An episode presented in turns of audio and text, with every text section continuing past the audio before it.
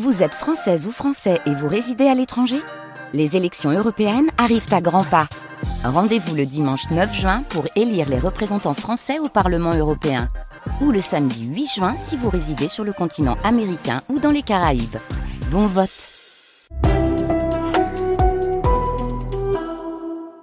Et il est 6 heures.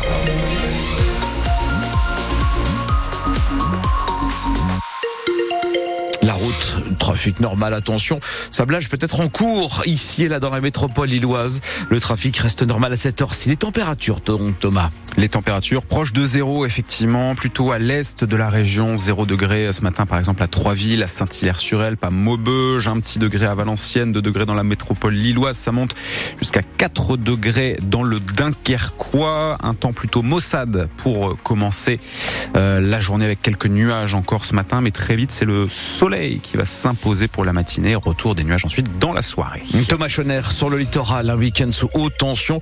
Les secours en mer sont intervenus à de plusieurs reprises pour euh, venir en aide à les migrants. Oui, entre samedi soir et dimanche hier en milieu de journée, ce sont quelques 180 personnes qui ont été récupérées sur des embarcations en difficulté pour venir en aide à ces exilés qui tentaient de traverser la Manche pour rejoindre l'Angleterre. Les secours sont intervenus au large d'Ambleteuse, au large de Neuchâtel, Ardelot ou encore au large de la pointe aux oies. Plusieurs interventions, mais ce week-end a surtout été endeuillé par ce nouveau drame, la mort de cinq personnes dans le secteur de Wimereux vers 1h45 du matin.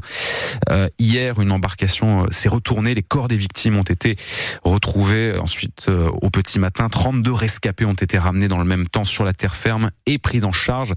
Quentin, notamment, et ses amis font partie de ceux qui leur ont porté secours. C'est un peu traumatisant de voir euh, déjà plein de familles, parce qu'il y avait des vieilles dames, des vieux monsieur, euh, il y avait des jeunes, il y avait des, bébés, et de voir aussi euh, le fait qu'il y a des corps bah, morts sur la digue, et que ces gens-là n'y peuvent rien, entre guillemets, ils veulent juste sauver leur peau, entre guillemets. Et c'est ouais, c'est ça.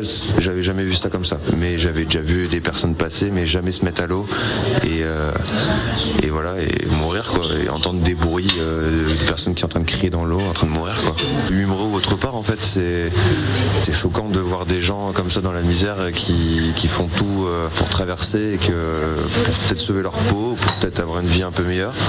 C'est un peu c'est choquant. Mais suite à ce drame, la mort de cinq migrants dans la nuit de samedi à dimanche, le parquet de Boulogne-sur-Mer a ouvert une enquête. Le préfet du Pas-de-Calais, Jacques Billon, hier s'est rendu sur place. Le maire de Wimereux, de son côté, estime que l'on ne peut plus subir cette situation. Il appelle les autorités à réagir. Son témoignage est à lire ce matin sur francebleu.fr. Et Thomas, dans l'océan Indien, l'île de la Réunion en alerte maximale. Oui, depuis 3 heures du matin chez nous, 6 heures du matin sur place, l'île est en alerte violette, soit le plus haut niveau d'alerte existant. La Réunion qui subit le passage du cyclone Bellal. Les habitants ont été appelés à se confiner, à ne sortir sous aucun prétexte avec ce cyclone.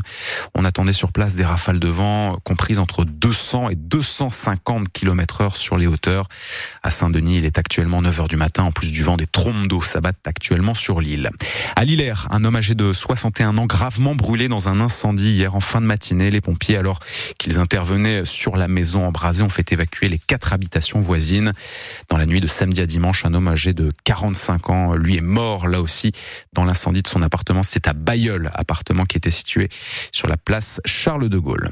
Ils étaient annoncés et attendus des travaux d'urgence pour nettoyer et curer les cours d'eau du Pas-de-Calais, la Canche, la Lys, mais aussi l'AA pour éviter de, de nouvelles inondations dans les communes traversées par ces cours d'eau. Les autorités déploient à partir d'aujourd'hui de nombreux moyens. En quoi exactement vont consister ces travaux dont on a beaucoup parlé et, où vont-ils être menés, Stéphane Barbero Sur la Canche, on va renforcer la digue de la Madeleine au niveau du restaurant La Grenouillère du chef étoilé Alexandre Gauthier. La passerelle située au-dessus du fleuve va être retirée. En période de crue, des branches des déchets s'y accumulent et empêchent l'écoulement de l'eau. Sur la à Blandec, à Clermarais, les branches et troncs d'arbres vont être enlevés des berges. On va nettoyer les déversoirs, ces pentes artificielles qui permettent d'évacuer un trop-plein d'eau vers un champ à côté du fleuve, des champs d'expansion de crues qui vont eux-mêmes recevoir la visite de pelleteuses. À Saint-Omer, le réseau d'eau fluviale bouché par endroits va être nettoyé. On va aussi consolider les berges qui ont beaucoup souffert. C'est le cas à Wizerne. Des pans entiers sont tombés à l'eau